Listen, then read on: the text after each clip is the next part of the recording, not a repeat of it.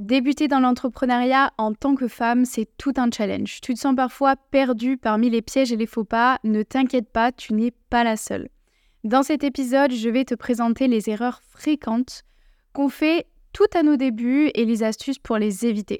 On est là pour soutenir, non ? Hello à toi et bienvenue dans ce nouvel épisode de Allo Girl Boss, le podcast qui libère le potentiel des femmes. Moi, c'est Justine, fondatrice de Liberté Digitale et je suis ravie de t'accueillir dans cet espace dédié à ton épanouissement et à ton succès. J'ai à cœur de démocratiser l'idée que oui, chaque femme peut être libre, indépendante et épanouie. Alors découvre comment toi aussi tu peux embrasser ton indépendance et vivre la vie dont tu as toujours rêvé. Alors pour commencer, la chose qu'on a tendance à faire énormément, surtout en tant que femme, c'est se sous-estimer. Vraiment, on va douter de nos compétences, surtout en raison du syndrome de l'imposteur que moi j'ai eu à mes débuts, que j'ai encore énormément aujourd'hui. Et en fait, il est vraiment essentiel de connaître sa valeur et de croire en soi, en ses capacités. On va avoir tendance à hésiter, à prendre des initiatives parce qu'on va manquer justement de cette confiance-là. Et moi, ce que je vous conseille, ce que j'ai mis en place en tout cas pour pallier à tout ça, c'est de reconnaître et célébrer vos succès, d'aller rechercher des mentors, des personnes qui vous inspirent, qui vous accompagnent, voire rechercher des formations pour vraiment renforcer vos compétences. C'est tout bête, mais par exemple, moi, ce qui m'aide énormément, c'est voir les témoignages aussi de mes élèves et de regarder le taux de succès et d'être vraiment active là-dessus parce que oui, pas quotidiennement, mais avant, oui. Maintenant, je dirais que de temps en temps, je me sens vraiment illégitime, je me sens pas à ma place et en fait, j'ai besoin de regarder les témoignages, de célébrer vraiment les succès. Même un mini-succès, je vais le célébrer parce que c'est ça qui va me donner plus confiance en moi, me permettre de remonter l'image que j'ai de moi, d'augmenter la valeur que j'ai à mes propres yeux. Et en fait, oui, nous les femmes, on va avoir tendance à se sous-estimer, mais il y a plein de petites choses que vous pouvez mettre en place pour pallier à ça. Ensuite, on va avoir tendance à ne pas demander de l'aide, et j'en suis la première. Ça m'a mis des années avant d'oser demander des choses, parce qu'en fait, j'avais l'impression que si je demandais quelque chose, je devais donner quelque chose, moi, en échange, et j'avais pas forcément les ressources en termes de connaissances, en termes même d'argent. Et j'avais peur qu'on me demande à chaque fois de payer. Mais aussi, je pense qu'il y avait un petit peu de fierté et la peur de montrer que j'étais faible parce que j'étais une femme. Et au final, je me suis rendu compte que demander de l'aide, ça peut freiner ma propre progression. Et je le vois autour de moi, j'ai beaucoup d'amis qui me demandent des conseils. Et je suis la première à être trop contente de leur répondre. Et au final, je les vois avancer beaucoup plus vite.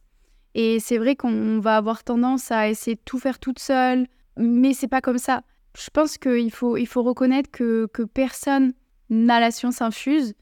Aujourd'hui, personne ne sait tout sur tout, même si vous voyez des gens qui ont l'air de faire paraître ça.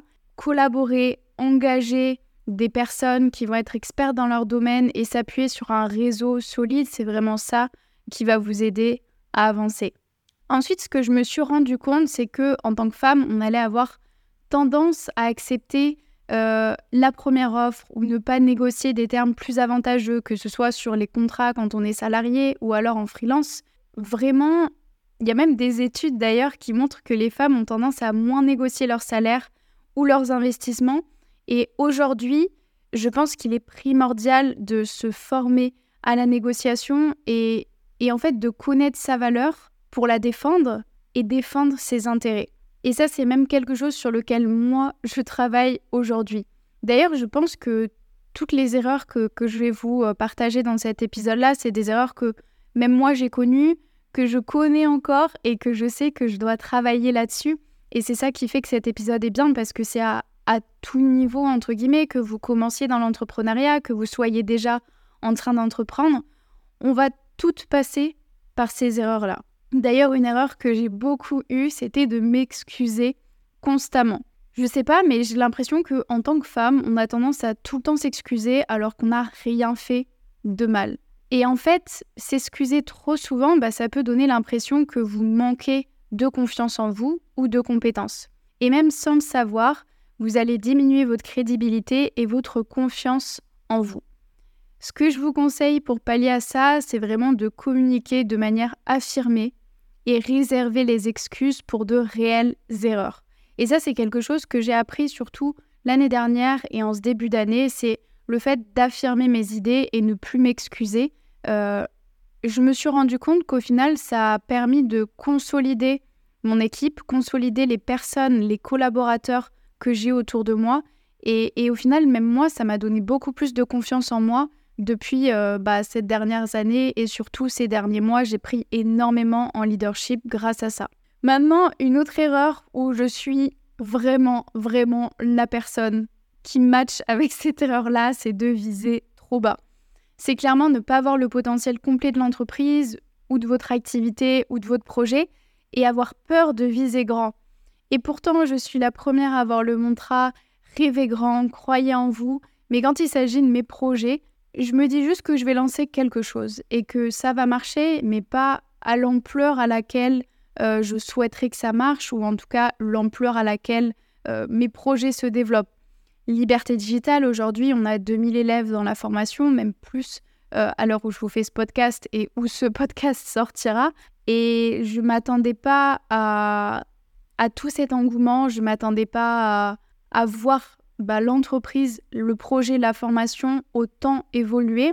Je savais qu'il y avait du potentiel, mais clairement, je n'ai jamais eu de vision claire en fait, de vers là où j'allais, sauf depuis ce début d'année où j'essaie vraiment de travailler là-dessus, d'avoir une vision claire justement.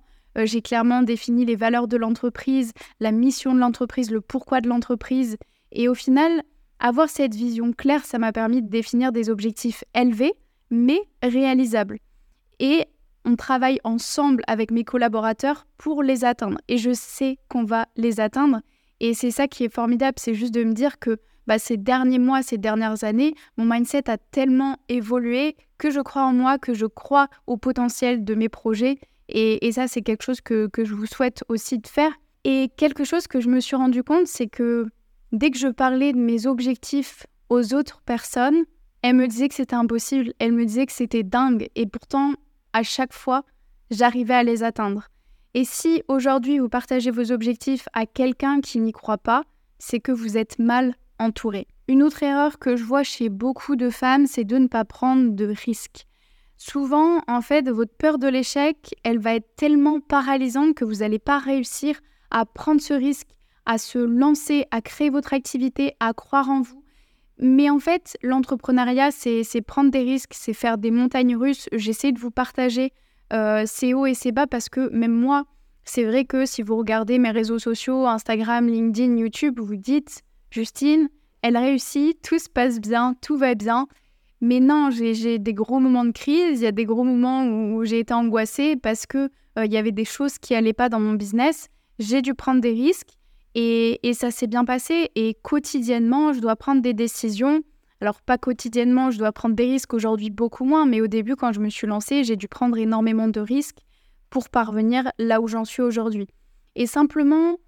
accepter la peur de l'échec, moi je vois l'échec en fait comme un apprentissage et je pense que c'est ça qui m'aide beaucoup à appréhender cet échec que je pourrais avoir parce que je me suis rendu compte qu'à chaque fois qu'il y avait quelque chose qui n'allait pas, à chaque fois que j'avais un échec, au final j'apprenais quelque chose. Et à partir de là, c'est limite si j'aimerais pas avoir des échecs tous les matins pour apprendre quelque chose, pour optimiser et faire évoluer mon business. Là vous vous dites elle est folle, moi c'est exactement ce que je suis en train de me dire quand je vous explique ça. Mais en fait, c'est juste une question de mindset et je pense une question de perception et de comment je vois les choses aujourd'hui. Maintenant, je vous en parle beaucoup. Une erreur qu'on va faire, c'est de négliger le réseau. En tout cas, moi, ça, c'est vraiment un truc que je ne pourrais pas faire parce que je me suis rendu compte que les relations, les gens qui vous entourent, votre environnement, c'est crucial dans le monde du business. Et peut-être qu'aujourd'hui, vous pensez que le réseau, il n'est pas essentiel et que vous ne voulez pas investir du temps à le développer, à établir et entretenir des connexions avec d'autres personnes, je pense que c'est pas la bonne chose à faire. Et si vous écoutez les autres podcasts et si vous me suivez, aujourd'hui, pour moi, le réseau, c'est hyper important.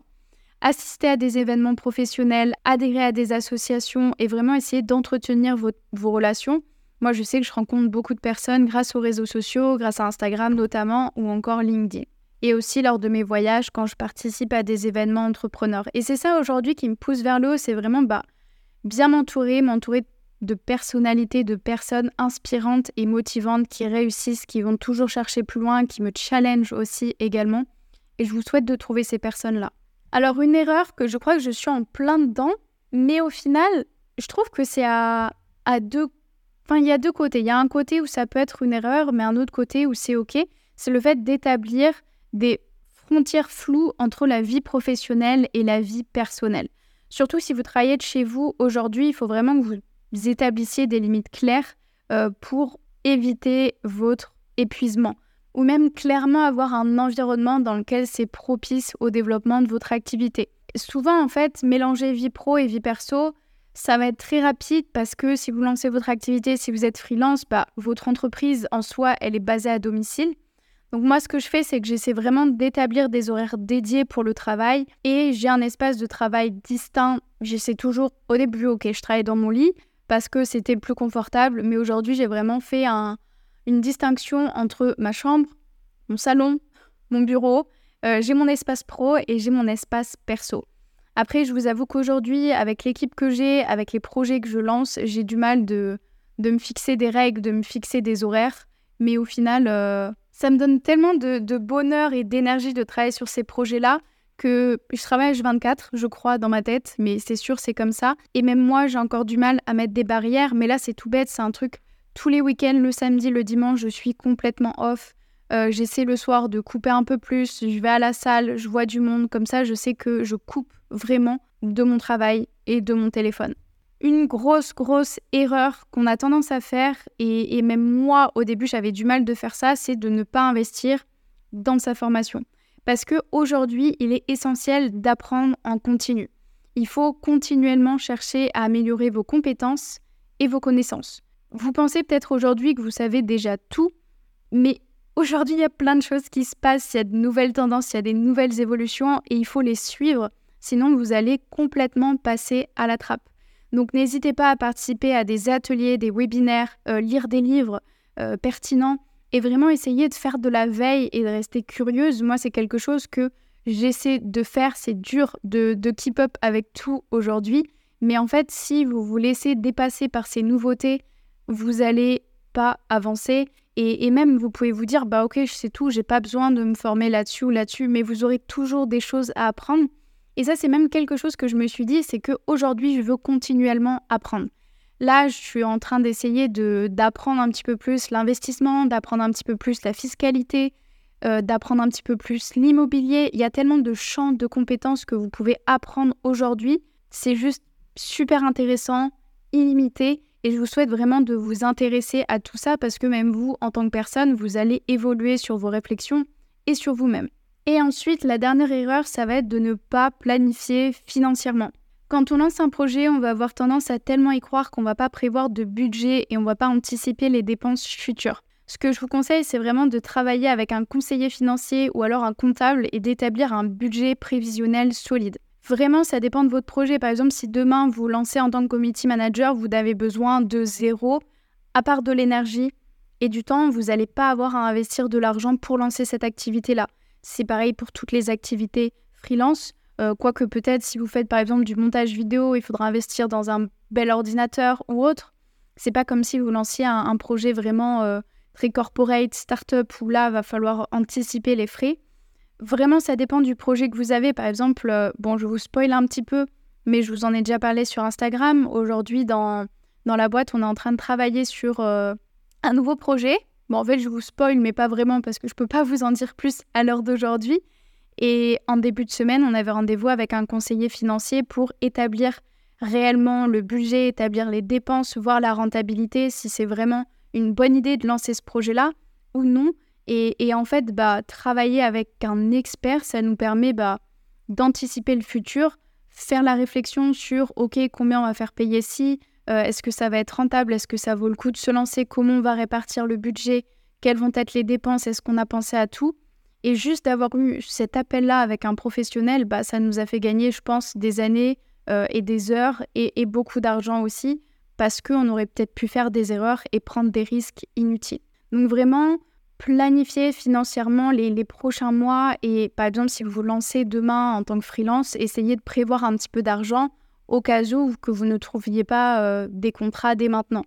Prévoyez sur les 3 ou 6 prochains mois.